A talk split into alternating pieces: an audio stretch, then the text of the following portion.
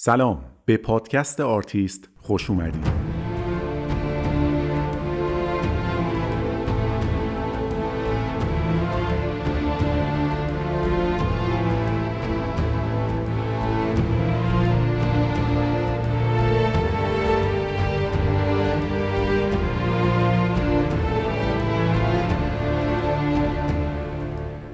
من علی مهدوی هستم و در این پادکست در هر قسمت داستان زندگی یکی از آرتیستای مهم و مطرح تاریخ هنر جهان رو روایت می کنم. این یه پادکست تحلیل اثر هنری یا نقد فیلم نیست بلکه قصه زندگی افرادیه که با همه موفقیت ها و شکست ها اسمی جاودانه از خودشون ثبت کردن تلاش کردن شکست خوردن ایستادن و ادامه دادن و البته در بعضی اوقات کمی هم خوش شانس بودن به آرتیست خوش اومدید.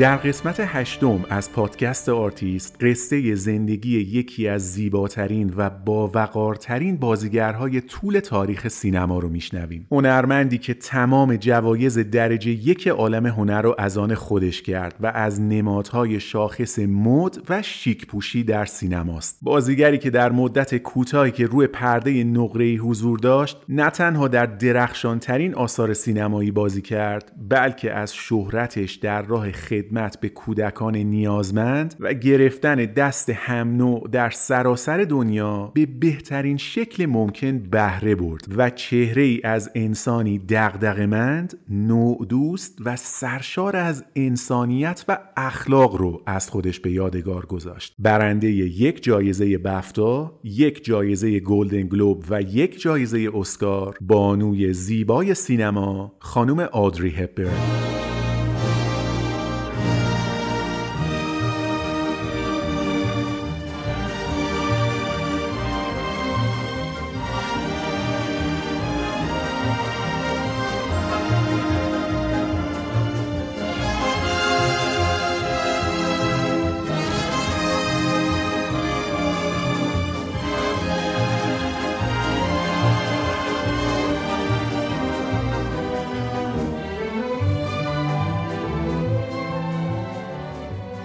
اودری هپبرن در تاریخ چهارم می 1929 یا 14 اردیبهشت سال 1308 خورشیدی در بروکسل بلژیک از مادری هلندی و پدری ایرلندی به دنیا اومد. مامان و باباش هر دو از اشراف و نجیب زادگان معروف اون دوران بودن. مامانش از یه خانواده معروف در هلند می اومد که ریشه هاشون به پادشاه ادوارد سوم می رسید. نامه پدرشم به جیمز هپبرن سومین همسر ماری ملکه اسکات ها می رسید آدری تک فرزند بود. هرچند که مامانش از ازدواج قبلیش دو تا پسر دیگه هم داشت. به دنیا اومدن در خانواده ای از اعیان و اشراف به آدری کوچیک زیاد وفا نکرد. چون به وقوع پیوستن حوادثی تلخ و ناگوار از همین سنین کودکی زندگیش رو تحت و شعا قرار داد. مادر و پدرش با هم خوشحال نبود بودن فکر می‌کردن اگه بچه دار بشن اوضاع عوض میشه. اما بعد از به دنیا آمدن آدری هم شرایط تفاوت چندانی نکرد. این بود که از هم طلاق گرفتن و پدرش آدری 6 ساله رو برای همیشه ترک کرد و به انگلیس رفت. رها شدن اونم در سن 6 سالگی چنان ضربه عاطفی ویرانگری به آدری زد که اثراتش تا سالها گریبانگیرش بود. پدر و مادرش هر دو عقاید فاشیستی داشتن. و از طرفداران آدولف هیتلر بودند. مادرش توی چند تا روزنامه مقاله هایی نوشته بود و تلویحا از یهودی ستیزی حمایت کرده بود. پدرش اما تندروتر بود. نه تنها عضو اتحادیه فاشیستای بریتانیا بود بلکه از نزدیکان سر آزوالد موزلی رهبر و مؤسس این اتحادیه هم به حساب می اومد یعنی پدر و مادر آدری سمپات تندروترین جریانهای فاشیستی اروپا در قبل از جنگ جهانی دوم بودن So hear my words and pass them on to those with ears to hear. And be reminded that when the new decade begins, there will be the birth of a new political party which will speak for you.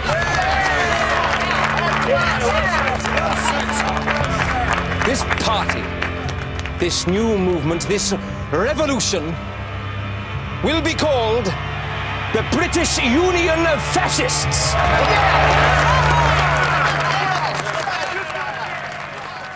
مامان آدری روی تربیت دخترش خیلی سخت گیر بود. برای اینکه مطمئن بشه دخترش اصول رفتاری اشرافی رو به طرز کامل یاد می‌گیره فرستادش به یه مدرسه شبانه روزی در لندن تا 24 ساعت تحت نظر باشه. یکی از برنامه های روزهای جمعه این مدرسه رقص باله بود که آدری هپبرن 9 ساله رو شیفته خودش کرد روز شماری می‌کرد تا جمعه بشه و باله برقصه و حسابی هم پیشرفت کرده بوده. از خودش استعداد نشون داده بود. کم کم داشت آماده می‌شد که توی مسابقات رقص استانی شرکت کنه که نامه ای از مادرش به دستش رسید که ازش می‌خواست بدون فوت وقت بلا فاصله بعد از دیدن نامه تمام وسایلش رو جمع کنه و به خونه آبا و اجدادیشون در آرنهم هلند برگرده. مامانش خطر جنگ و جدی می‌دونست و فکر می‌کرد که مثل جنگ جهانی اول که هلند اعلام بیطرفی کرده بود و آسیب کمتری دیده بود این بار هم خونهشون مکان امتری محسوب میشه این بود که آدری ده ساله به همراه مامانش و دو تا برادرای ناتنیش رفتن هلند تا از خطرات جنگ و اشغال در امان باشن In fact, I was in England when the war broke out. I was alone in England. My mother brought me back to Holland where they were living. And uh, this was in September. And May,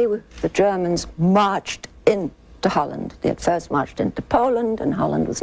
ماشین کشدار آلمان نازی اما مرز نمیشناخت و جنگی خانمانسوز و طولانی سراسر اروپا رو در بر گرفت یه شب که همه اعضای خانواده دور یه میز جمع شده بودند تا آخرین اخبار مربوط به جنگ رو از رادیو بشنون مجری اخبار به مردم هلند گفت که کشور تحت حمله آلمان قرار گرفته به مردم توصیه کرد که از خونه هاشون بیرون نرن و آماده مبارزه باشن There's so many images that will never go away. Such as we were on the radio, we were told stay indoors, the country had been invaded, to not even appear at the windows, to close the curtains and so forth. Telling me that, of course, I was behind the curtains and I saw these German tanks come in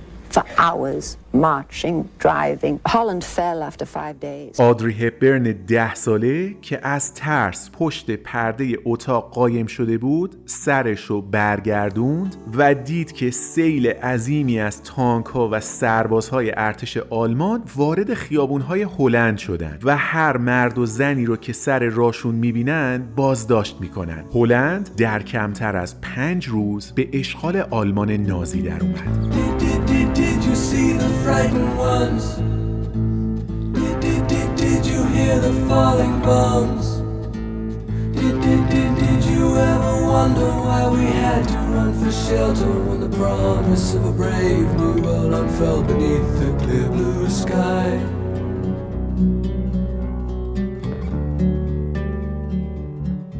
وقتی که هلند اشغال شد مامان آدری بیشتر نگران دخترش شد. ریشه های انگلیسیش می‌تونست حسابی براش دردسر ایجاد کنه. واسه همین مامانش اسم و فامیل دخترش رو عوض کرد و آدری هپبرن شد ادی فن هیمسترا. و با اینکه یک کلمه زبان هلندی نمی‌دونست رفت و سر کلاس پیش باقی بچه های دیگه نشست و در کمتر از یک ماه زبانش تکمیل شد. جو اون موقع هلند اینجوری بود که همه فکر می‌کردن جنگ ظرف نهایتا 6 ماه تموم میشه خود آدری میگه ما اگه می‌دونستیم که قرار بیشتر از 5 سال درگیر جنگ باشیم همون اوایل خودمون رو خلاص می‌کردیم But you must also remember that had we known the first six months of the war that we were going to be occupied for five years. We might all have shot ourselves. We thought be over next week. You know, we get good news with underground radio. It'll be over in six months or next year.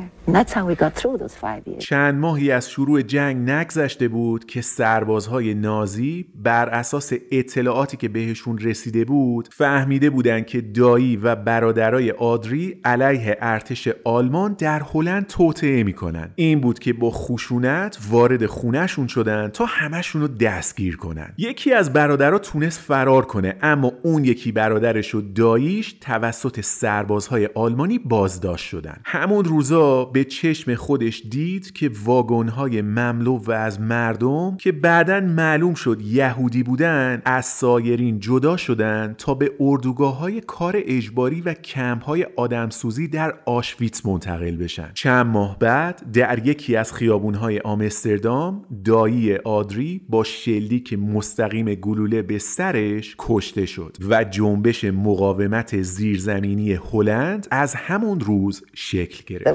The door and they took my uncle away, who six months later was shot, and another uncle too. And my brothers went underground. My uncles were the first hostages to be shot in Holland, and it was actually the turning point because from that day on, an underground was formed. وقتی که جبهه مقاومت در هلند تشکیل شد قحطی و گرسنگی و فشار جنگ به اوج خودش رسیده بود. خیلیا غذا نداشتند و حتی یه تیکه نونم گیرشون نمی اومد آدری هپبرن با اینکه سنش کم بود اما قلبی شجاع و روحیه مسئولیت پذیر داشت. برای اینکه به جبهه مقاومت کمک کنه توی گرد همایای مخفی که برگزار می‌شد میرقصید. کل پول و انعامی که بهش می‌دادن رو هم به اعضای مقاومت می‌داد. چون هنوز دختر بچه بود سربازای آلمانی بهش شک نمی‌کردن. برای همین پیام های سری جبهه رو براشون جابجا می‌کرد. کاغذهایی که حاوی اطلاعات طبقه بندی شده از عملیات علیه آلمان ها بود رو توی لباس و کفشش مخفی می‌کرد و ساعت ها با شکم گرسنه از وسط جنگل پیاده می‌رفت تا پیام رو به مقصد برسونه. این کار رو تا سال آخر جنگم ادامه داد. زمستان سال 1945 دیگه عملا هیچ چیز برای خوردن پیدا نمی‌شد. اینقدر هوا سرد بود که حتی علفم در نمی اومد از زمین. هزاران نفر بر اثر قحطی و گرسنگی جونشون رو از دست دادن و خانواده هپبرن مجبور شدن که پیاز گل لاله رو خوش کنن آسیاب کنن و باهاش یه جور بیسکویت درست کنن. سوء تغذیه ناشی از خوردن این جور چیزا اثرات بلند مدت فیزیکی روی آدری گذاشت و دستگاه گوارشش رو دچار مشکل کرد. لاغری مفرد تا پایان عمر با آدری بود که از نتایج همین دوران در زمستان سیاه سال 1945 چند ماه قبل از اینکه جنگ جهانی دوم تموم بشه کشتار به اوج رسیده بود. منطقه‌ای که آدری و خونوادش اونجا زندگی می‌کردن هم بین ارتش آلمان و ارتش انگلیس واقع شده بود و حسابی صحنه زد و خورد بود. وسط یکی از این درگیری ها در یک روز دو تا دختر نوجوان به فاصله فقط چند کیلومتر از هم توسط سربازهای آلمانی بازداشت میشن. دخترهایی که هر دوشون اون موقع فقط 16 سالشون بود و چیزی به جز جنگ و خونریزی و فرار رو در زندگیشون تجربه نکرده بودن. این دخترها وقتی داشتن توسط سربازهای آلمانی بازجویی می شدن تصوری از آینده‌ای که جلوی روشون بود نداشتن. اما تاریخ به ما نشون داد که اسم هر دو نفر تا ابد در ذهن جامعه بشری جاودانه شد.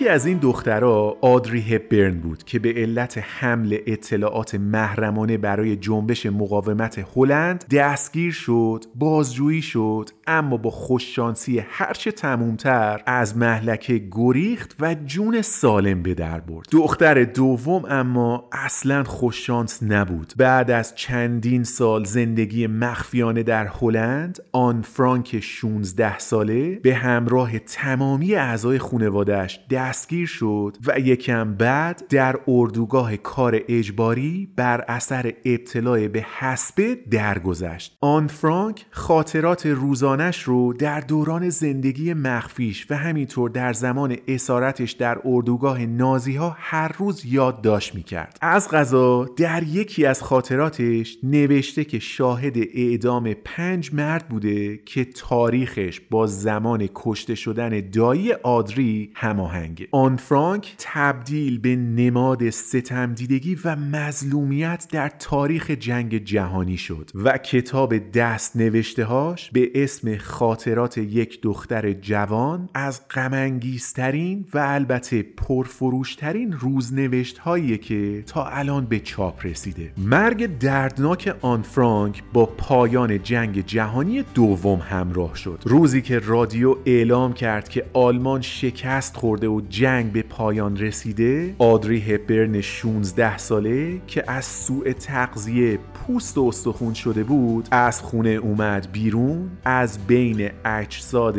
رها شده در خیابان عبور کرد و به اتفاقات گذشته و آینده مبهم در پیش رو فکر کرد.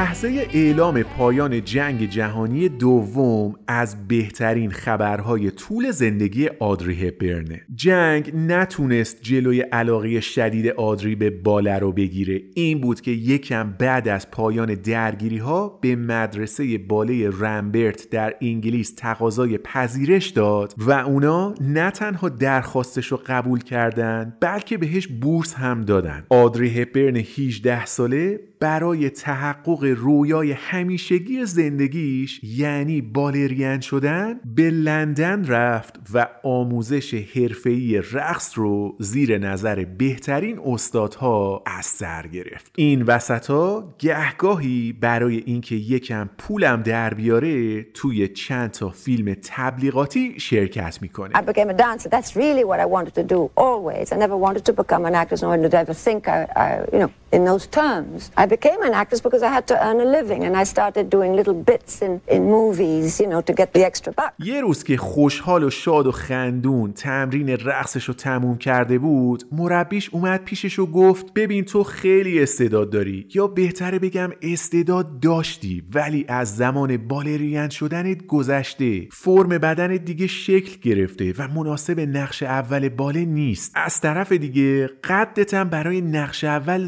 زیادی بلنده و پارتنرهای مردت نمی‌تونن باهات هماهنگ باشن. متاسفم که بهت اینو میگم اما تو علا رقم استعداد ذاتی هیچ موقع تبدیل به بالرین نقش اول نخواهی شد. از من میشنوی وقت تو اینجا هدر نده. برو دنبال یه کار دیگه تا دیر نشده. تمام آمال و آرزوهای آدری هپبرن 20 ساله نقش براب شد و رویای بالرین شدن در کمتر از دو سال رنگ باخت. آدری باید برای آیندهش تصمیم می‌گرفت. به پول هم که خیلی احتیاج داشت. چون دیگه بورسیه مدرسه بالش هم قطع شده بود و باید یه فکر اساسی می‌کرد. یه چند وقتی مدل شد و کت واک می‌کرد. بعد یواش یواش پاش به سالن‌های تئاتر باز شد و چندتایی نقش کوچیک سینمایی هم گرفت. یکی دو سال و اینجوری گذروند تا در سن 22 سالگی دو تا اتفاق مهم براش افتاد. افتاد. اولیش بازی در یه تئاتر بسیار موفقه به اسم ژیژی که نزدیک یک سال پشت سر هم اجرا داشت. و دومیشم یه تست بازیگری ساده بود در هتلی در پاریس. حدوداً 500 تا دختر توی این تست شرکت کرده بودن و فقط قرار بود یه نفر انتخاب بشه. آدری اعتماد به نفسش زیاد بالا نبود ولی پیش خودش گفت حالا بریم یه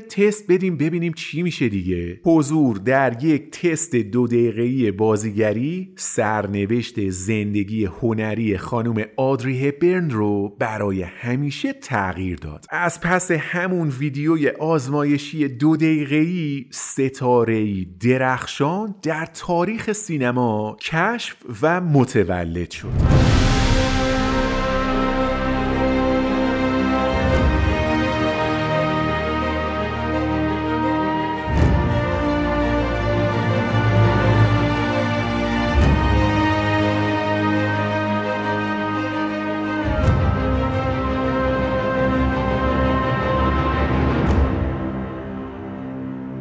تست بازیگری برای انتخاب هنرپیشه در فیلم جدید کارگردان درجه یک سینما ویلیام وایلر بود. فیلمی که وایلر قرار بود بسازه اسمش بود تعطیلات رومی و هنرپیشه نقش اول مردش هم مشخص شده بود. گریگوری پیک نقش اول رو داشت و قرار بود اسمش به تنهایی در عنوان بندی فیلم بیاد بالا و اسم سایر بازیگرا فارغ از اینکه معروف هستن یا نه در رده های بعدی باشن. ویلیام وایلر تست 500 نفر رو دید و صاف دست گذاشت روی آدری هپبرن. گفت خودشه. بازیگر نقش پرنسس آن همین دختر 24 سال است. گریگوری پک به وایلر گفت استاد مطمئنی می‌خوای این نابازیگر رو بذاری واسه این نقش؟ اصلا فیلمی چیزی دیدی ازش؟ وایلر هم همون دو دقیقه ویدیو رو نشون گریگوری پک داد و اونم به وایلر گفت ببین تا الان فکر می‌کردم این فیلم در مورد منه ولی این دختر با این چهره معصوم و جذابش قلب مخاطب ها رو تسخیر خواهد کرد مثل روز برام روشنه که این فیلم در مورد من نیست در مورد این دختر جوونه که قرار نقش پرنسس آن رو بازی کنه I think I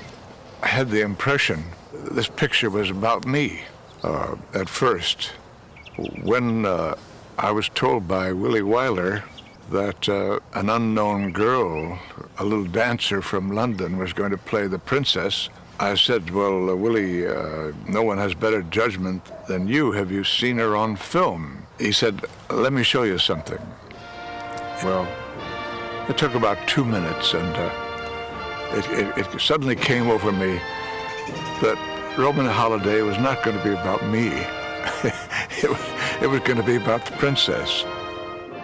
چند روز که از شروع فیلمبرداری گذشت همه عوامل تحت تاثیر اخلاق خوب آدری قرار گرفته بودند حاضر و آماده اول از همه میومد سر فیلمبرداری و با همه خوشوبش می‌کرد و می‌گفت و میخندید. می‌دونست که چه شانس بزرگی نصیبش شده که هنرپیشه روبروش یکی از اسطوره های سینماست و کارگردان فیلم هم که استاد تمامه. صحنه اینجوری بود که آدری تو شوک بود از چنین شانس بزرگی که بهش رو کرده بود و دست و پاش میلرزید که داره با همچین آدمای درجه یکی کار می‌کنه. از اون طرف گریگوری پک و وایلر هم شگفت زده شده بودن که این دیگه چه استعدادیه. خدا به بقیه هنرپیشه های زن رحم کنه. چون مطمئنا عالم و آدم عاشق آدری هپبرن میشن. یه روز گریگوری پک میره پیش وایلر میگه حاجی یه چیز اومدم بهت بگم که شاید باورت نشه. اصلا اینقدر از موفقیت این دختر مطمئنم که اومدم بهت بگم اسم هر دومونو بذارین اون بالا در عنوان بندی. کنار هم با فونت هم اندازه. نمی‌خوام تاریخ سینما بعدها منو قضاوت کنه و آیندگان بگن که گریگوری پک مغرور و خودمحور بود.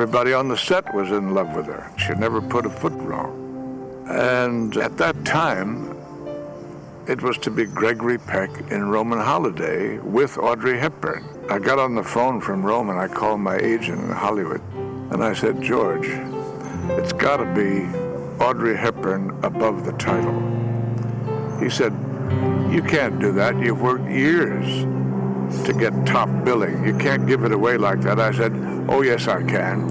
And if I don't, going to make a fool out of myself because this girl is going to win the Oscar in her very first performance. یعنی ببین یه بازیگر چقدر می‌تونه آدم حسابی و جنتلمن باشه که همچین اعتباری به دختری بده که داره فیلم اولش رو بازی می‌کنه آدری هپبرن هیچ وقت تا پایان زندگیش این لطف گریگوری پک رو فراموش نکرد I owe Greg a great deal, if not everything, because stars had approval of.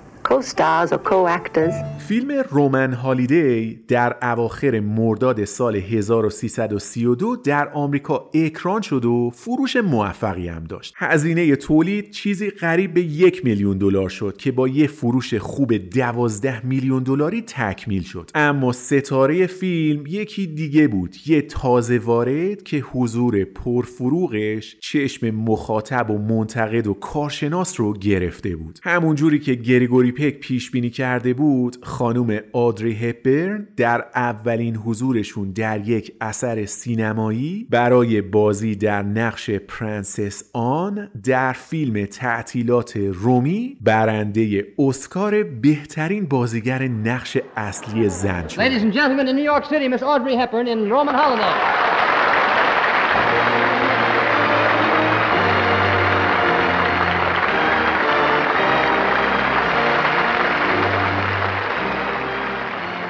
آدری که اون موقع به علت بازی توی نمایش نتونسته بود در مراسم اسکار حضور پیدا کنه با ارسال یه پیام ویدیویی از همه اعضای آکادمی و همکاراش تشکر کرد و گفت که قدردان کمک ها و راهنمایی هاشون در طول ماه های گذشته است. I, I want to say thank you to everybody who in these past months and years have helped, guided, and given me so much. I'm truly, truly grateful and terribly happy. دلیل اینکه آدری نتونست به مراسم اسکار بره بازی در تئاتری به اسم اودین بود که اون موقع حسابی گل کرده بود و هر شب در برادوی نیویورک اجرا داشت. خانم هپبرن که در اولین حضور سینماییش در آمریکا جایزه اسکار رو برده بود همون سال و به فاصله فقط چند هفته از مراسم آکادمی این بار جایزه بهترین بازیگر زن تئاتر رو هم از آن خودش کرد بزرگوار ظرف کمتر از یک سال دو تا از با ارزشترین جوایز هنرهای نمایشی رو در کارنامش داشت. این درخشش اما تموم بشو نبود چون یکم بعد یکی از اساتید اعظم کارگردانی آقای بیلی وایلدر از آدری دعوت کرد تا در کنار هامفری بوگارت در یه رومانتیک کمدی درجه یک به اسم سابرینا بازی کنه. فیلم در مورد دو تا برادر ثروتمند با بازی بوگارت و ویلیام هولدن که کلی کارمند و کارگر و برو بیا دارن و همزمان هر دوشون عاشق دختر رانندشون میشن.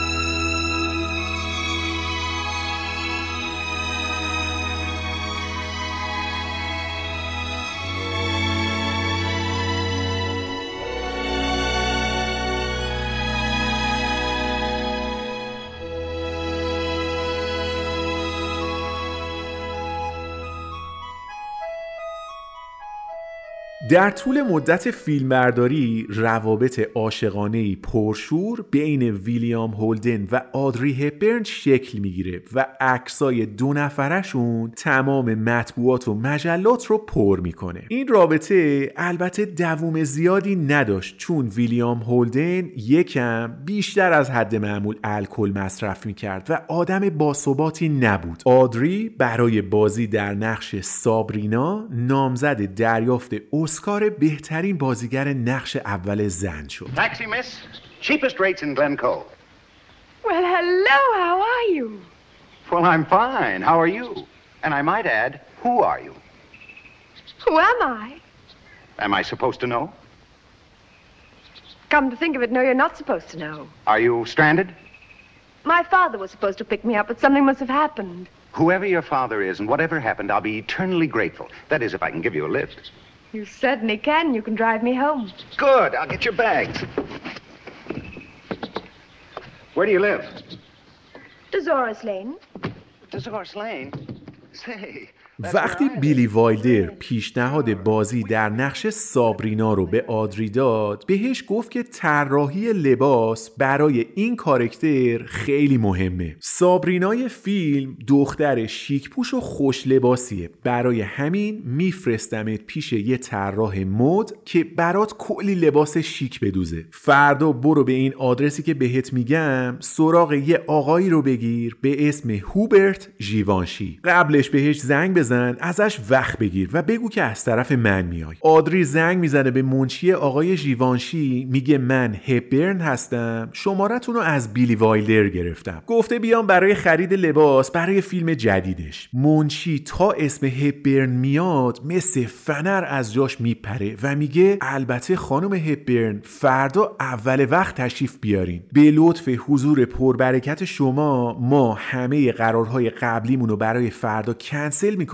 تا شما راحت باشین. قرار که فیکس میشه منشی بدو بدو میره پیش آقای ژیوانچی میگه استاد نمی‌دونی کی الان پای تلفن بود. بگو کی داره میاد اینجا ازت لباس بخره. ژیوانشی میگه کی؟ منشیه میگه کاترین هپبرن. برای فردا وقت گرفت. ژیوانچی هم هیجان زده و خوشحال میگه یا حضرت کراش کاترین هپبرن بزرگ داره میاد اینجا. پاشو تر و تمیز کنیم. چند مدل شلوارم بذار دم دست که اول از همه اونا رو بدیم بپوشه. شلوار و یقه اسکی خیلی دوست داره. آقای هوبرت ژیوانشی طراح نامآور مد و بنیانگذار برند معروف ژیوانشی صبح اون روز دست به سینه و شق و رق منتظر نشسته بود تا کاترین هپبرن وارد بشه. انتظارش بالاخره به سر اومد و صدای زنگ در خبر از ورود مهمان مهمش می‌داد. در باز شد. دید ا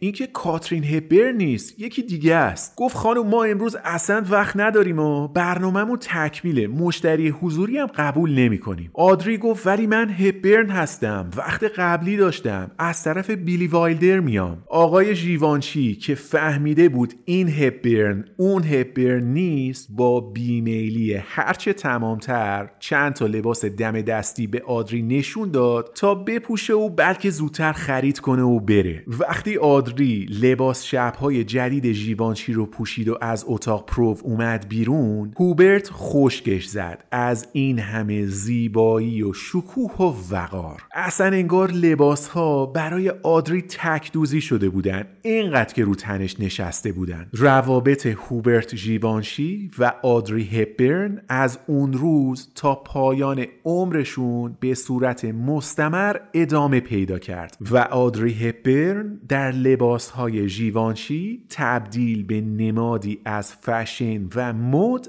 در تاریخ سینما شد One day, someone tell me Miss Hepburn coming to Paris to select some clothes, and uh, at that time I, I re- never heard of Audrey Hepburn. I only know Catherine Hepburn, and of course I am very impressed to receive Catherine Hepburn. And the door of my house, my couture house in Paris, open, and of course he's lovely, charming, young, uh, beautiful girl, and is Audrey.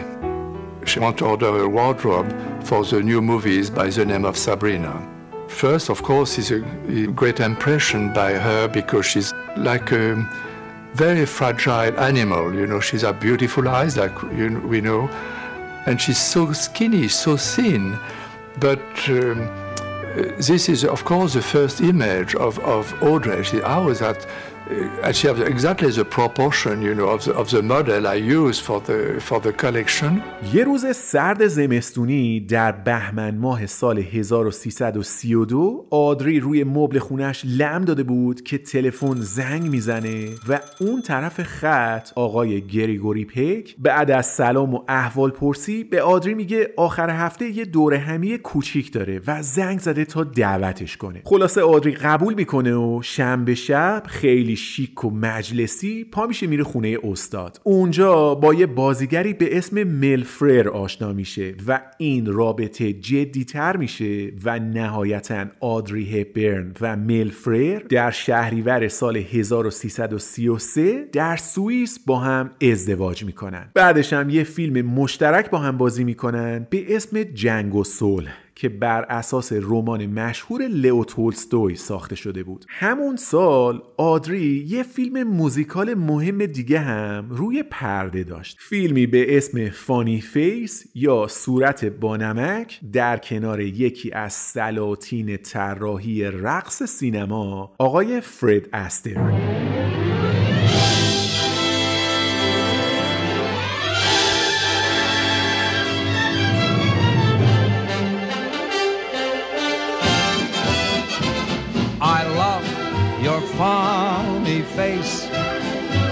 Your sunny, funny face.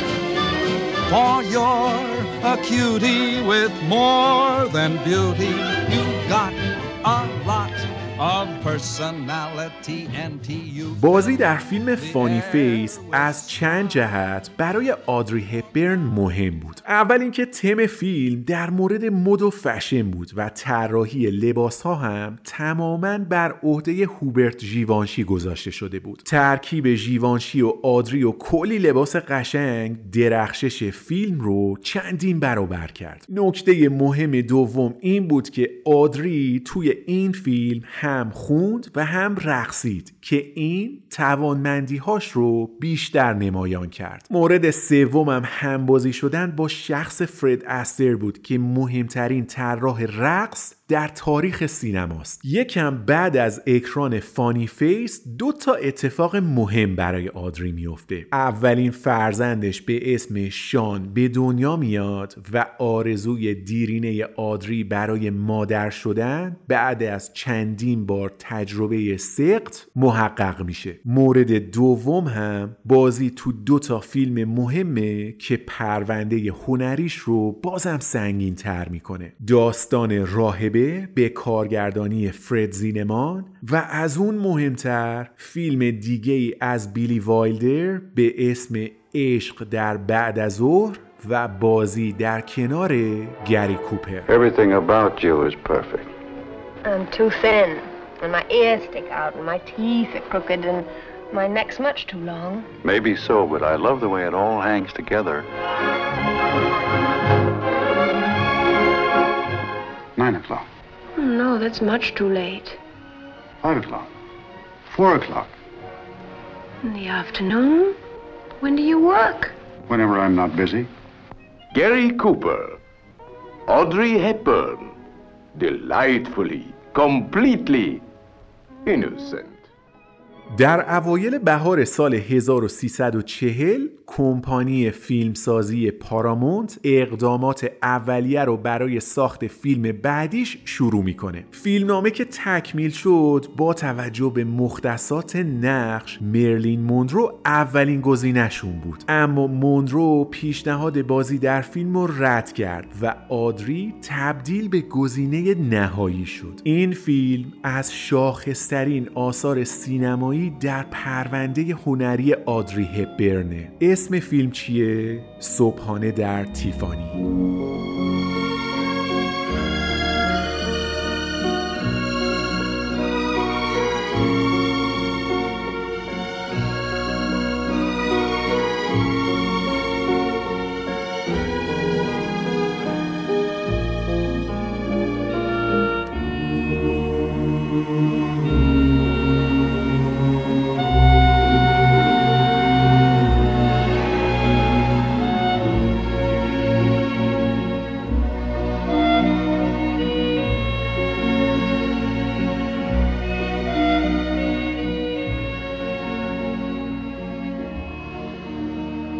صبحانه در تیفانی فیلمی دوست داشتنی حال خوب کن و خوش ساخته. داستان دختری به اسم هالی که از مهمونی های شبانه لذت می‌بره و می‌خواد با یه مرد ثروتمند ازدواج کنه. اما آخر سر عاشق همسایه نویسندش میشه. فیلم از چند نظر در پرونده حرفه آدری هپبرن اثری جاودان و فراموش نشدنی به حساب میاد. چون نه تنها داستان کشش داره بلکه تصویری که از آدری هپبرن میده تبدیل شده به یکی از نمادهای سینمای قرن بیستم. لباسهای طراحی شده توسط ژیوانشی به معنای واقعی کلمه آدری هپبرن رو تکمیل می‌کنه. پیرهن مشکی کوتاهی که آدری در اول فیلم به تن داره تصویریه که تا سینما هست ازش به عنوان یه نمونه کامل از طراحی لباس یاد خواهد شد. فقط همین یه پیرهن سالها پیش در حراجی کریستیز به قیمت نزدیک به یک میلیون دلار فروخته شد. از اون مهمتر چهره خود خانم هبرنه که با موهای شینیون کرده و با چوب سیگاری در دست که از اندازه معمولی خیلی بلندتره مشغول دلرباییه. اینم مجددا تصویری به شدت نمادین از کلیت سینمای قرن بیستمه. یعنی اگه قرار باشه مثلا بخواین با چند تا عکس سینمای قرن بیستم رو خلاصه کنین قطعا این پورتره از آدری هپبرن و چوب سیگار معروفش جزو چند تا عکس اوله یا اگه قرار باشه بهترین لباسای یه هنرپیشه زن در سینما رو معرفی کنین بازم باید رفت سراغ آدری و لباس مشکی و گردنبند مرواریدش در صبحانه در تیفانی Holly, I'm in love with you.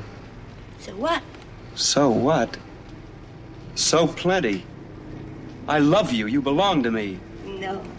People don't belong to people. Of course they do. I'm not gonna let anyone put me in a cage. I don't want to put you in a cage. I want to love you. It's the same thing. No, it's not. Holly, I'm not Holly. I'm not Lula May either. I don't know who I am. I'm like Cat here. We're a couple of no-name slobs. We belong to nobody, and nobody belongs to us. We don't even belong to each other.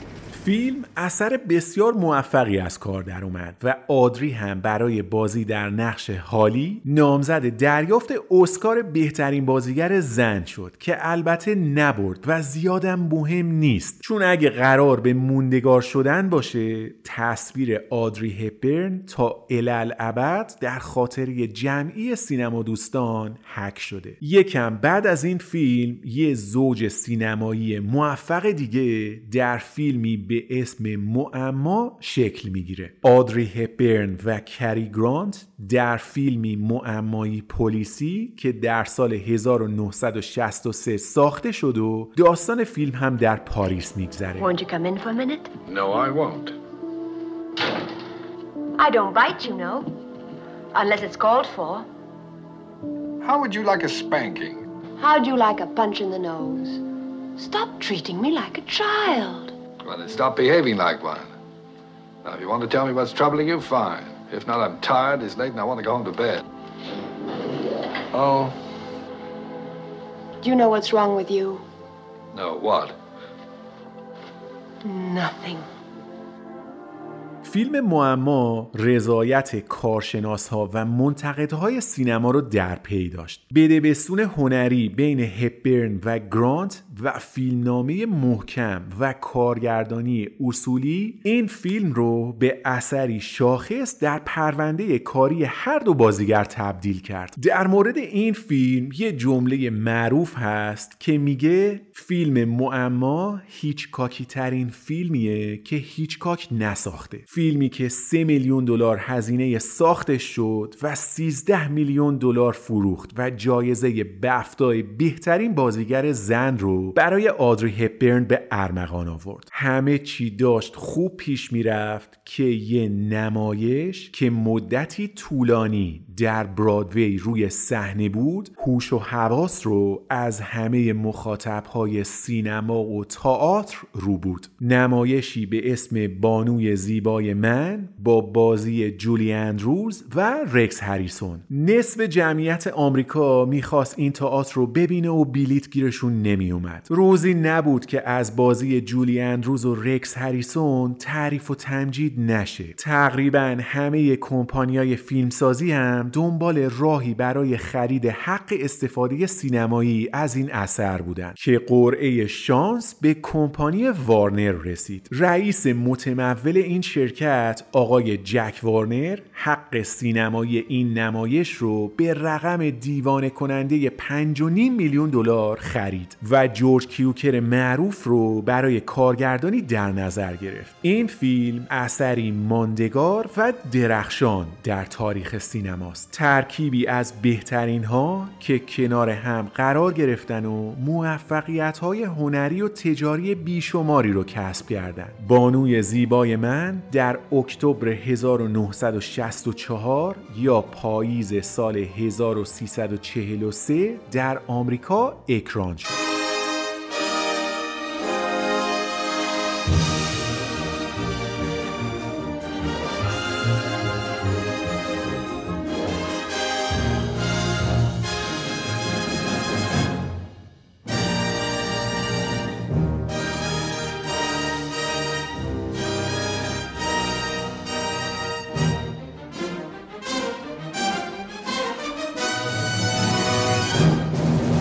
وقتی جک وارنر تصمیم به ساخت این فیلم گرفت اهداف بلند پروازانه ای رو در سر داشت. می‌خواست بهترین تیم تولید و کارگردانی بازیگری رو کنار هم جمع کنه تا نتیجه شاهکاری چشم نواز و ماندگار بشه. برای همین در جز به جزء مراحل ساخت فیلم دخالت می‌کرد. بعد از انتخاب جورج کیوکر به عنوان کارگردان رفت سراغ تیم بازیگرهای مورد نظرش. کری گرانت برای نقش پروفسور هیگینز و آدری هپبرن هم برای نقش الیزا دولیتل. کری گرانت همون اول بلا فاصله نقش رو رد کرد. محکمم این کارو کرد. گفت هیچ کس تأکید می‌کنم هیچ کس بجز رکس هریسون نباید این نقش رو بازی کنه. خودم که هیچی هر بازیگر دیگه ای بجز رکس تو این نقش بازی کنه من یکی حتی سینما هم نمیرم که فیلمو ببینم. یعنی همون اول آب پاکی رو ریخت روی دستان مداخلگر جک وارنر که نتیجهش البته این شد که رکس هریسون که هر شب روی صحنه تئاتر نقش هیگینز رو بازی می‌کرد حضورش در فیلم در همین نقش قطعی شد. موضوع انتخاب بازیگر زن اما خیلی چالش برانگیز شد. جک وارنر وقتی به هپبرن پیشنهاد بازی در فیلم رو داد آدری این درخواست رو رد کرد و گفت بهترین بازیگر برای این نقش کسی جز جولی اندروز نمی‌تونه باشه. کسی که هر شب داره نقش الیزا رو روی صحنه بازی می‌کنه و به جاش می‌خونه و میرقصه و ملت صف می‌کشن که کارش رو ببینن بهترین گزینه است. جک وارنر اما نظر دیگه ای داشت. می‌گفت جولی اندروز سابقه کار سینمایی نداره. بازیگر خوبیه ها اما در مدیوم سینما ناشناخته است. شما برو خارج از نیویورک بگو جولی اندروز عمرن اگه چهار نفر بشناسن. حالا برو بگو آدری هپبرن. مردم سر و دست میشکنن که ازش امضا بگیرن. من سرمایه گذارم. نمی‌تونم میلیون ها دلار ریسک کنم و نقشو بدم به کسی که هیچ سابقه سینمایی نداره. بعدم به آدری هپبرن گفت که ببین تو انتخاب اول منی برای این فیلم. به قطع و یقین بهت میگم که من جولی اندروز رو انتخاب نمی کنم پس یا نقش رو قبول می‌کنی یا پیشنهاد بازی رو به هنرپیشه دیگه ای میدم. آدری ازش پرسید کی مثلا؟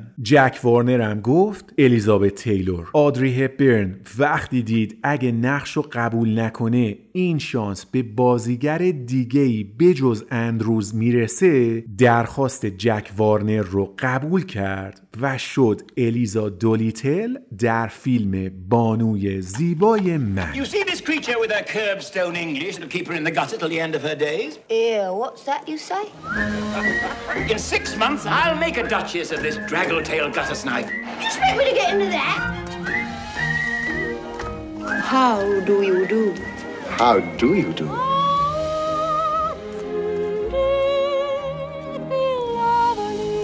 So you came here to rescue her from worse than death, eh?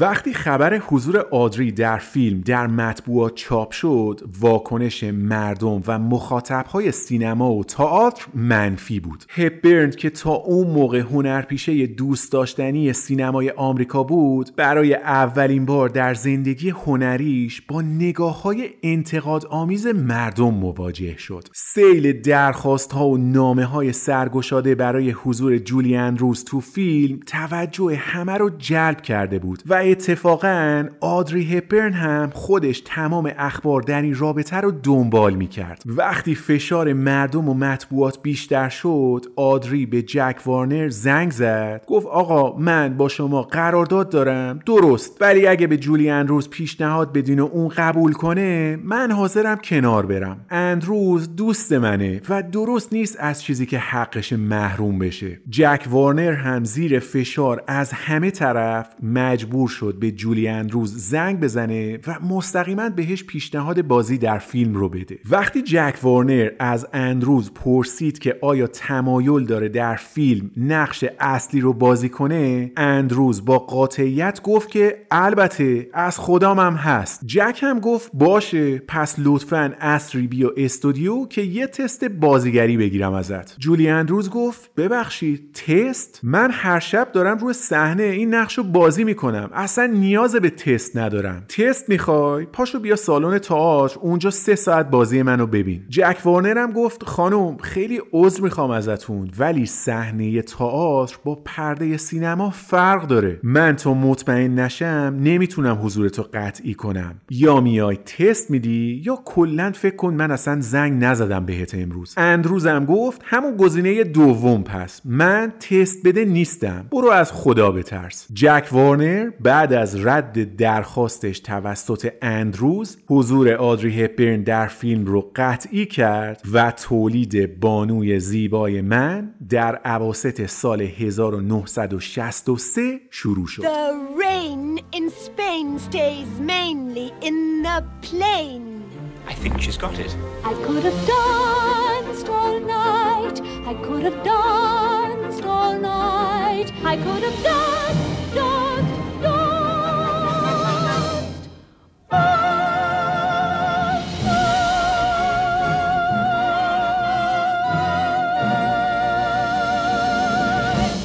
بانوی زیبای من داستان پروفسور هیگینز و دوست زبانشناسش آقای پیکرینگه که با هم شرط میبندن که ظرف 6 ماه یه دختر آمی گل فروش به اسم الیزا دولیتل رو تبدیل به بانوی متشخص کنن که در مهمونی های اشرافی بدرخشه. رکس هریسون که نقشو از بر بود هیچی. کار آدری هپرن اما اصلا آسون نبود. در آوردن لحجه غلیظ پایین شهری کار راحتی نبود. وسطاشم باید می‌خوند و میرقصید. آدری قبلا توی فیلم Funny Face خونده بود و رقصیده بود. اما بانوی زیبای من تجربه متفاوتی بود. آهنگ ها برای range صدای آدری نوشته نشده بودن. اونم که خواننده حرفه‌ای نبود. باید خیلی تمرین می‌کرد تا بتونه ترانه ها رو درست بخونه. تیم ضبط موسیقی داشتن صدای آدری رو به مرحله مورد تاییدشون نزدیک می‌کردن که باز جک وارنر وارد شد و با یه تصمیم خودسرانه اصل و اساس بازی هپبرن رو زیر سوال برد. از تیم تولید خواست که به صورت موازی بدون اینکه کسی خبردار بشه در یه استودیوی جداگانه از یه خواننده حرفه‌ای به اسم مارنی نیکسون بخوان که آهنگای فیلم رو براشون بخونه تا اگه از نتیجه کار آدری هپبرن راضی نبودن روی قسمت های موزیکال به جای صدای آدری از صدای مارنی نیکسون استفاده کنن. این خبر یواش یواش به بیرون درس کرد و باعث آزردگی و ناامیدی هپبرن شد. معلوم بود که صدای نیکسون بهتره چون طرف خواننده معروفی بود با range صدای گسترده. هرچی به جک وارنر گفتن که آقا ترانه ها رو دو صدایی نکن به ریتم ریتم و کلیت کار ضربه می‌خوره ها گوش نکرد. تنها موردی رو که قبول کرد این بود که همه آهنگ ها جوری میکس بشن که در ابتدا با صدای آدری شروع بشن و بعد با صدای مارنی نیکسون به اوج برسن. بانوی زیبای من با همین فرمت در اکتبر 1964 یا آبان 1343 در آمریکا اکران شد.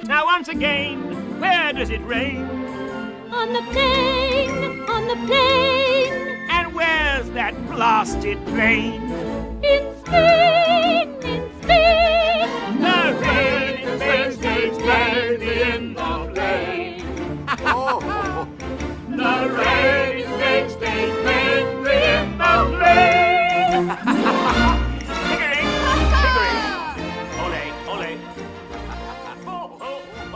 استقبال از فیلم بی‌نظیر بود. فیلمی که پرخرجترین اثر سینمایی تا اون روز در آمریکا بود مورد استقبال مردم و منتقدها قرار گرفت. از همه چی و همه کس تعریف و تمجید شد اما به آدری هپبرن که می‌رسید می‌گفتم بازیگری که خودش ترانه هاشو نتونسته بخونه کارش نصف نیمه است. بازیش خوبه ها ولی خب صداش که مال خودش نیست که ما بهش نمره کامل بدیم. واسه همین از کنار بازی آدری به راحتی عبور کردن در سی و هفتمین مراسم اسکار فیلم در دوازده رشته کاندید دریافت جایزه شد. از بهترین فیلم و کارگردانی بگیر تا بازیگری و تولید و موسیقی. خلاصه در تمامی رده ها کاندید شد به جز یه عنوان. بهترین بازیگر نقش اصلی زن. اسم آدری هپبرن حتی در بین نامزدها هم نبود. همه تصمیماتی که جک وارنر گرفته بود به نفع فیلمش تموم شد به جز یه استثنا. دو پاره کردن ترانه ها با دو صدای مختلف کار خودش رو کرد و دست آدری هپبرن رو از اسکاری که حقش بود دور کرد. موضوع دردناکتر هم شد چون که فیلم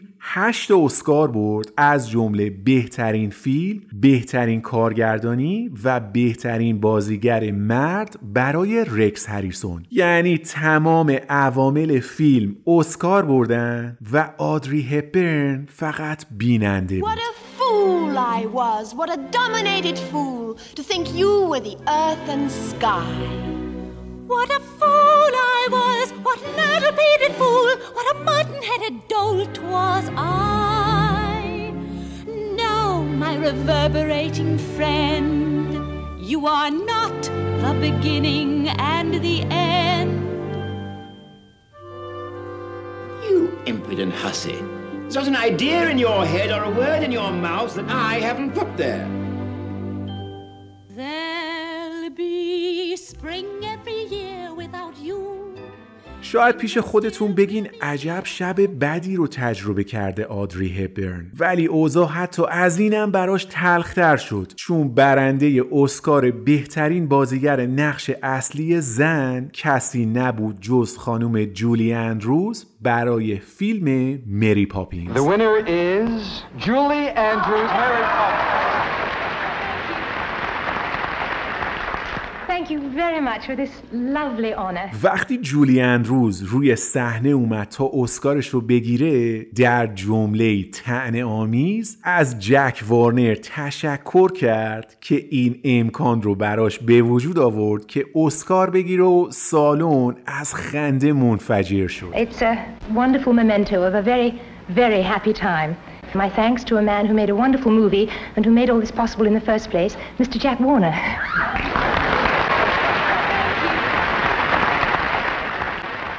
چشیدن طعم شکست هنری فقط قسمتی از درد و رنج های آدری هپبرن در اون سالها بود. دو تا اتفاق تلخ دیگه قلب هپبرن رو سرشار از اندوه کرد. یادتونه گفتم بابای آدری وقتی فقط 6 سالش بود ترکش کرد و رفت؟ این فقط یه اتفاق ساده در زندگی آدری نبود. ترک پدرش اونم در بهبهه شروع جنگ زخمی عمیق بر قلب قلب و روح آدری وارد کرده بود یه جا ازش پرسیدن که وقتی جنگ جهانی دوم شروع شد چقدر نگران و مضطرب بودی اونم جواب داده که شروع جنگ باعث تزلزل و ناامنی من نشد این ترک پدرم بود که نگرانی عمیقی برام ایجاد کرد That is not what left me insecure. My father leaving us left me insecure for life, perhaps.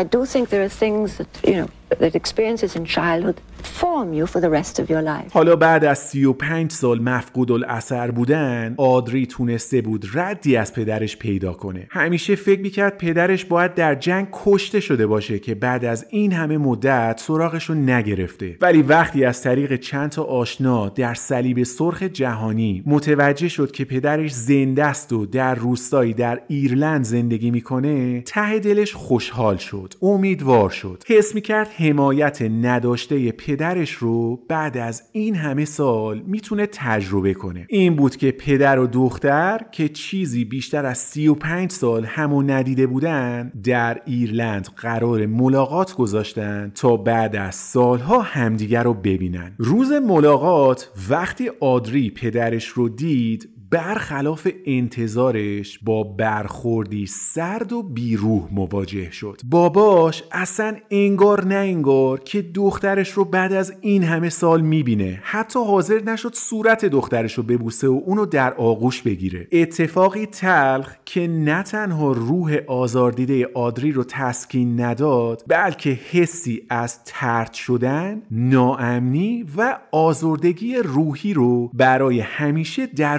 وجودش باقی گذاشت. اتفاق تلخ شخصی دوم هم جدایی از همسرش مل فریر بعد از 13 سال زندگی مشترک بود. آدری هر کاری که از دستش برمی اومد رو کرد که پسرش شان چیزی شبیه اونچه خودش در زندگی شخصیش تجربه کرده بود رو از سر نگذرونه. اما زندگی با مل فریر دیگه قابل تحمل نبود. هم اخلاقش تند بود هم به موفقیت و محبوبیت آدری حسودی می‌کرد. و مهمتر این که پرونده بازیگری خودش هم تقریبا به انتها رسیده بود و تبدیل شده بود به آدمی عصبی و بدقلق. آدری برای اینکه زندگی مشترکش رو حفظ کنه و به ملفرر نشون بده که سینما براش در جایگاه دوم اهمیت قرار داره یه مدت کار رو کنار گذاشت و خونوادگی رفتن سوئیس یه ویلا خریدن تا شاید بتونن در آرامش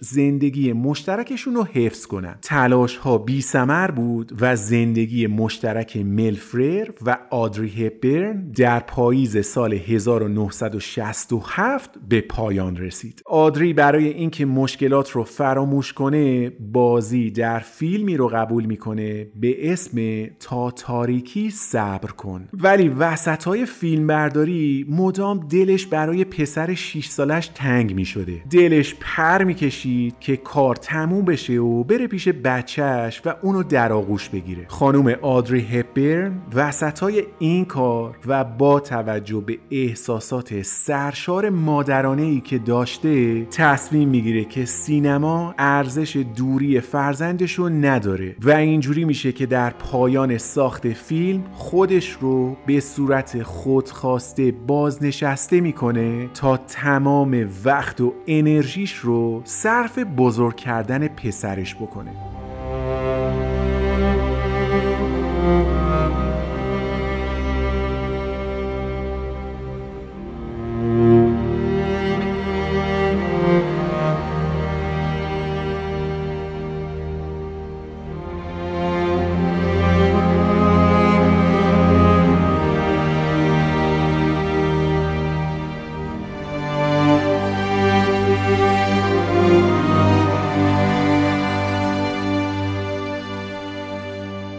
وقتی آدری تصمیم گرفت خونه بمونه و پسرش رو بزرگ کنه قصد کنارگیری از سینما رو نداشت. تو فکرش این بود که دو سال با پسرش باشه تا اون وارد مدرسه بشه و تو ساعتهایی که سر کلاسه آدری هم بره و به کار هنریش ادامه بده. به نظر تصمیم عاقلانه ای می اومد. فقط این وسط حساب عاشق شدن مجدد رو نکرده بود. آشنایی با پزشکی ایتالیایی به اسم آندریا دوتی محاسبات هپبرن رو به هم ریخت این دو نفر بعد از یه عشق آتشین در اوایل سال 1968 یا بهمن 1346 در روم با هم ازدواج کردند. درسته که خیلی با هم تفاوت داشتن اما به شدت با هم خوشحال بودند و صدای خنده هاشون تا خونه ها اون طرفتر به گوش می رسید. یه سال از ازدواجشون نگذشته بود که پسر دوم خانم آدری هپبرن به اسم لوکا در ایتالیا به دنیا آمد. کنارگیری خودخواسته آدری که قرار بود نهایتا دو سال ادامه داشته باشه با به دنیا اومدن فرزند جدیدش تبدیل به یه جور بازنشستگی دائم شد و پرونده هنری و سینمایی خانم هپبرن از این نقطه به پایان خودش نزدیک شد Did you give up films because of the family? Yes, I did. I mean, I sort of stopped wanting to travel around because it did mean leaving my sons. And uh, so I stayed home to enjoy them. You know, I would have hated to make movies all around the world and never to have known my sons. در دورانی که آدری خونه نشین شده بود و مشغول بچه داری بود افراد زیادی بهش زنگ می زدن و حال و احوال می کردن باهاش اما یکیشون با معرفت تر از بقیه بود و هر ماه به صورت مرتب گل میفرستاد تلفن می‌کرد و گپ و گفتی می‌زدن با هم هوبرت ژیوانچی که آوازه و موفقیت در کارش رو مدیون همکاری با آدری هپبرن بود همیشه مثل یه رفیق قدیمی هوای آدری رو داشت. یه بار که داشتن با هم سر موضوع لباس حرف می‌زدن آدری گفت ببین اون عطر اختصاصی بود که برای من ساخته بودی. تموم شده. میشه دو سه تا شیشه برای من بفرستی ایتالیا؟ هوبرت هم گفت چه خوب شد که موضوع عطر رو مطرح کردی. می‌خوام ازت اجازه بگیرم که اونو با اسم خودت و برند ژیوانچی تولید تجاری کنم تا مردم هم بتونن عطر آدری هپبرن رو بزنن. آدری هم گفت چه فکر خوبی چرا که نه. حالا شما که الان دارین این اپیزودو گوش میدین اگه آخر این هفته دور همی دعوتین و می‌خواین یکم خاصتر باشین می‌تونین عطر اختصاصی خانم آدری هپبرن رو بزنین. اسمش هست لنتردی یا لنتردی به معنای ممنوعه از برند معروف ژیوانشی L'interdit. A new fragrance.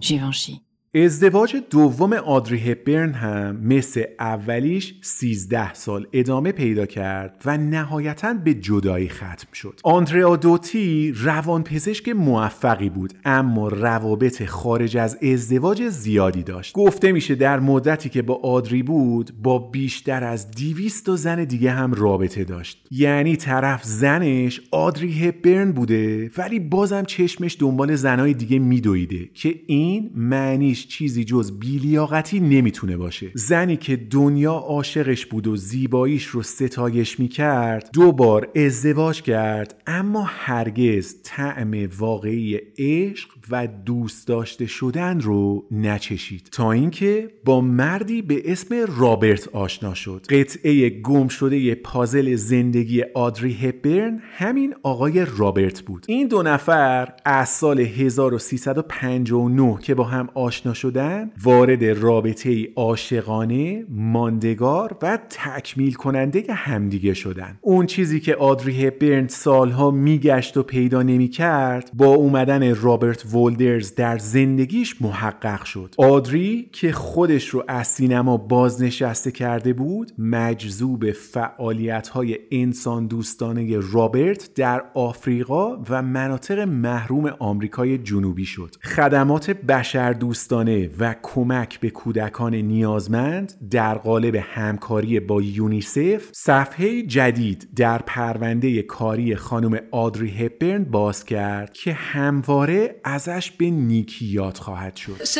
a special ambassador for UNICEF, what exactly does the job entail? Well, as, as I just said, it means traveling a great deal. What I really am is a messenger, if you like, For, for UNICEF. I go on field trips to see what the needs are. We know them, but it's good to observe. And then I fly around the world making people aware of them. آدری هپبرن در سال 1368 فقط برای اینکه علاقه مند بود در اثری از استیون اسپیلبرگ حضور داشته باشه بازی در یه نقش کوتاه در فیلمی به اسم همیشه رو قبول کرد و پس از اون به صورت کامل کار در سینما رو کنار گذاشت و خودش رو تمام وقت وقف کمک به یونیسف کرد. بعد از اینکه به صورت رسمی سفیر حسن نیت یونیسف شد از موقعیت ثروت و شهرتش استفاده کرد تا توجه جهان رو به قحطی و گرسنگی کودکان در آفریقا جلب کنه. شهر به شهر کشور به کشور از غرب تا شرق آفریقا رو طی کرد و هر جا با بچه های گرسنه و مریض مواجه می شد اونا رو در آغوش می گرفت و تا می‌تونست بهشون محبت می کرد آدری که خودش عاشق بچه ها بود تحمل دیدن این میزان از فقر و گرسنگی رو نداشت و در هر بازدید قسمتی از روح و وجودش کاسته می شد فشار کار و رنج دیدن این همه مصیبت باعث آسیب های جسمی براش شده بود وزنش به شدت کم شده بود حدود چند سال هم بود که یه دلدرد آزاردهنده امونش رو بریده بود. در سفر به سومالی شدت درد آنچنان بود که مجبور شدن بهش مورفین تزریق کنن. رابرت که وضعیت سلامتی آدری رو نگران کننده می‌دید مقدمات برگشت به آمریکا رو فراهم کرد تا اونجا بتونن عکس و آزمایش بگیرن و کارای درمان رو شروع کنن. نتیجه آزمایشات اما چندان امیدوار کننده نبود. تومور بدخیم روده در بدن آدری رشد کرده بود و پزشکا نسبت به عمل کردن و در آوردن قده هم زیاد خوشبین نبودن. ولی خب تنها راه ممکن جراحی و بعدش هم شیمی درمانی بود. وزن آدری هپبرن در دوران بیماری به 38 کیلوگرم رسیده بود.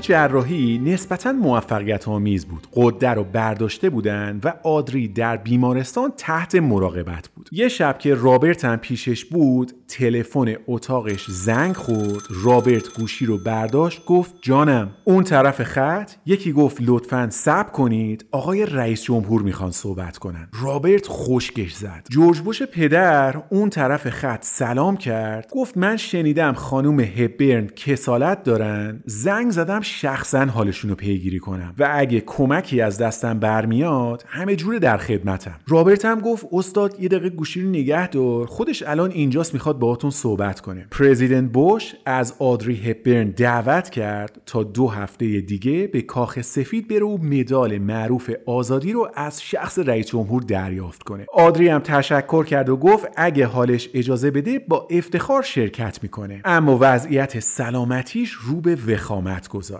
نزدیک های کریسمس سال 1993 پزشکا از درمان آدری هپبرن قطع امید کردند. سرطان لعنتی مجددا برگشته بود و امکان درمانش وجود نداشت. آدری اما در شب سال نو می‌خواست کنار پسرهاش باشه. تحمل بیمارستان و دیگه نداشت. این بود که از رابرت خواهش کرد که به ویلاشون در سوئیس برن و با بچه ها هم هماهنگ کنه که اونا هم برای کریسمس بیان اونجا و دور هم جمع بشن. پزشکا اما با ترخیص و مسافرت آدری مخالف بودن. گفتن با پرواز معمولی که نمی‌تونی بری چون مدام باید تحت مراقبت باشی. بعدشم الان شب کریسمسه. عمرن اگه پرواز و بلیت گیرت بیاد. رابرت به هر دری زد که خواسته آدری رو محقق کنه. گره کار به دست دوست قدیمیشون هوبرت ژیوانشی باز شد. یه جت اختصاصی هماهنگ کرد کرد در نزدیکترین فرودگاه به بیمارستانی که آدری توش بستری بود. و از اونجا با تیم کامل پزشکی یه راست رفتن سوئیس در ویلای شخصیشون. شان و لوکا هم خودشون رو رسوندن اونجا و خانم آدری هپبرن برای آخرین بار در شب کریسمس سال 1993 در کنار عزیزانش سال نو رو جشن گرفت. سه هفته بعد در سیوم دی ماه سال 1371 خانم آدری هپبرن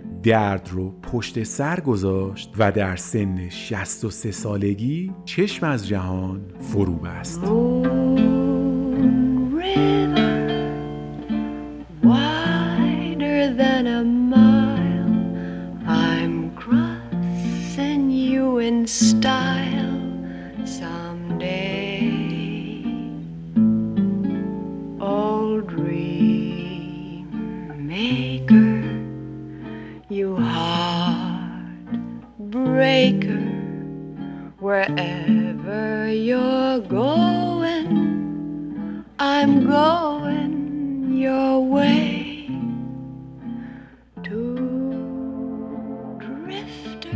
مرگ هپبرن واکنش گسترده مطبوعات و شبکه های تلویزیونی رو در پی داشت. The actress Audrey Hepburn has died at her home in Switzerland. She had been suffering from colon cancer. She was only 63. Ms. Hepburn has left a significant legacy, both on the screen. تمامی مغازه های ژیوانشی و تیفانی در سراسر دنیا ویترین هاشون رو جمع کردن و با گذاشتن عکس هایی از آدری هپبرن یاد و خاطرش رو گرامی داشتن drifters off to see the world. There's such a lot of world to see. We're after the same rainbows and waiting round the bend. My huckleberry friend, River,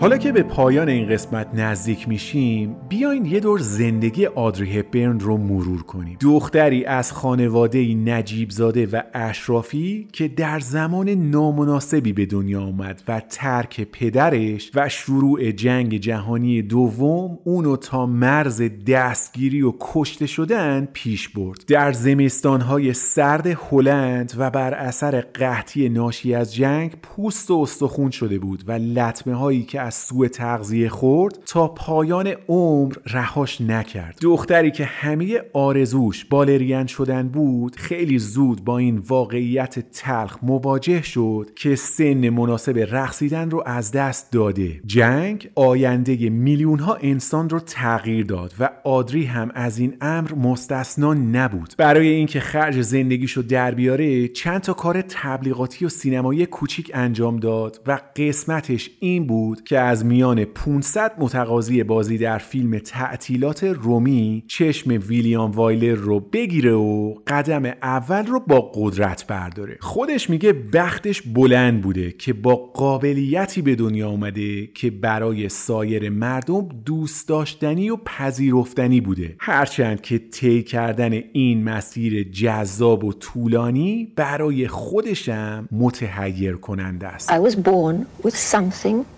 that appealed to an audience at that particular time.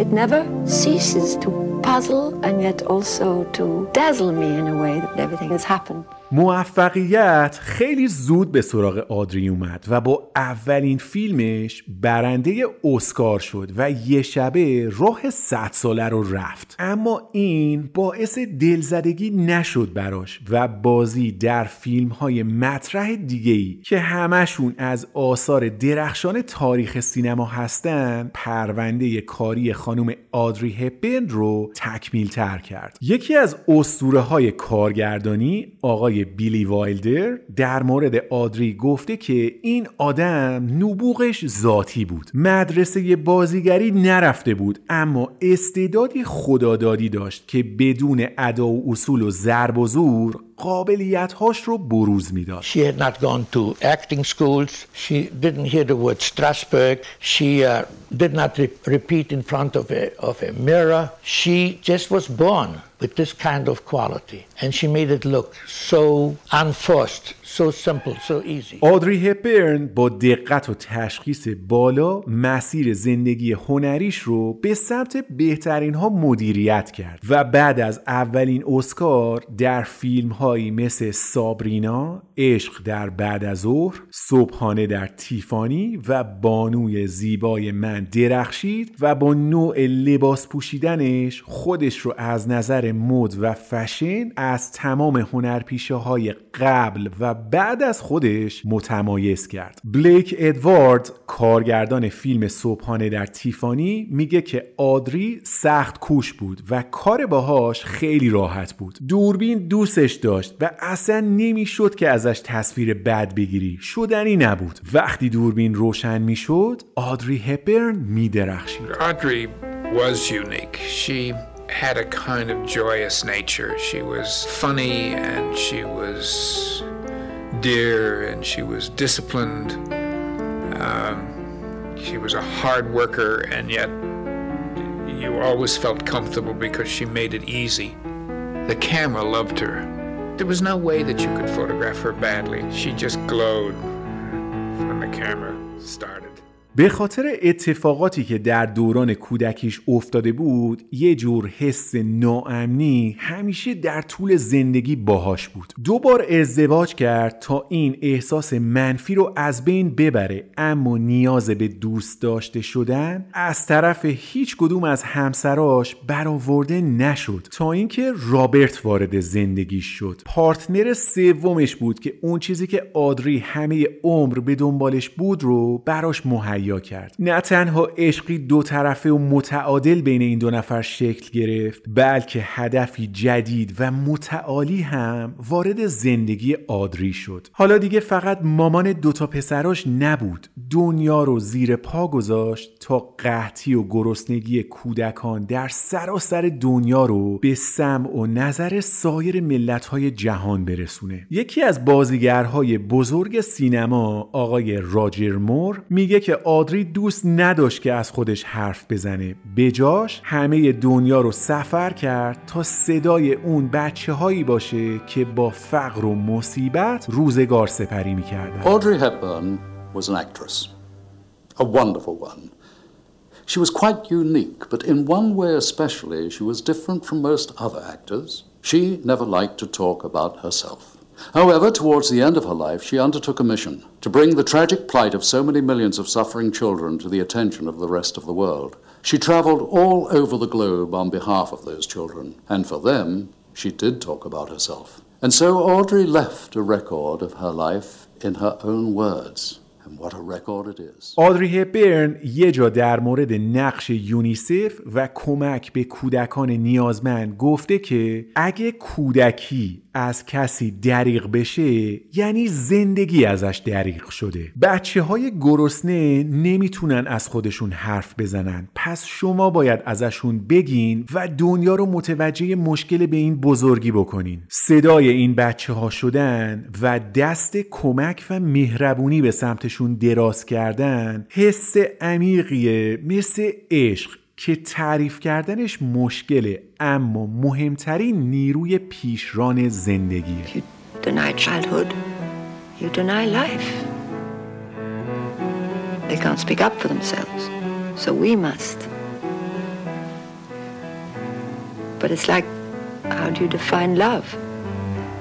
Very, very deep feeling, but it's I think, the most important force of life.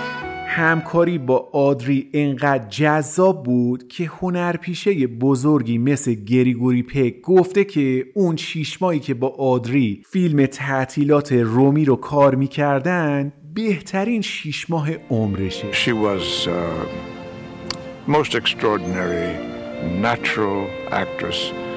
but not even so much an actress as a person of great, great quality, great depth, great intelligence, great humor, a, a wonderful, wonderful lady. I treasure in my recollections of my career those six months that we spent in Rome, probably the happiest experience that I had making movies. راجر مور در مورد سبک بازیگری آدری میگه که هپبرن صداقت رو وارد نقش هاش کرد چون خودش انسان صاف و صادقی بود و اهل مخفی کاری نبود Well, I think what, what, Audrey brought to, to all of her performances was an in- incredible honesty. And I think that was because she herself was an honest person. She, she hid nothing. در مورد زیبایی آدری هپبرن حرف زیاده ولی خودش اعتقاد داشت که انقدر هم که بقیه میگن خوشگل نیست ازش پرسیدن کی خوبه پس گفته اینگرید برگمن الیزابت تیلور و آوا گاردنر ازش پرسیدن خودت چی پس گفته هر دختری که موهاشو چتری کوتاه کنه و عینک آفتابی بزرگ بزنه میشه شبیه من خانم آدری هپبرن فروتنی چیز خوبیه ولی دیگه نه تا این حد. تو قسمت های قبلی گفتم که هر بازیگری که جوایز اسکار و تونی و امی رو در پروندش داشته باشه تاج سه‌گانه بازیگری رو بر سر داره. آدری هپبرن اما از معدود هنرمنداییه که چهارگانه EGOT رو دریافت کرده. EGOT چیه؟ E اول برای جایزه امیه که مربوط به سریال های تلویزیونیه. جی؟ برای جایزه گرمیه که به موسیقی تعلق می‌گیره. O که برای اسکاره و T آخرم مربوط به جایزه تونیه که تئاتریا دریافت می‌کنن. آدری هپبرن هر چهار تا جایزه رو در کارنامش داره. چیزی که خیلی از بهترین هنرمندای تاریخ سینما هم نتونستن کامل کنن. این قسمت رو با حرفهای بیلی وایلدر تموم می‌کنم که میگه آدری ترکیبی بود از زیبایی دلبری شخصیت وقار و متانت. خصوصیاتی که انسانیت رو به ارمغان میاره و در هیچ مدرسه ای آموزش دادنی نیست. خداوند گونه های آدری هپبرن رو بوسیده بود. Hollywood known for, for something which I think has disappeared, that is elegance and its grace and its manners. Things that make you a lady or not, things that you cannot take a course in, born with it or not. God kissed her on her cheek, and there she was.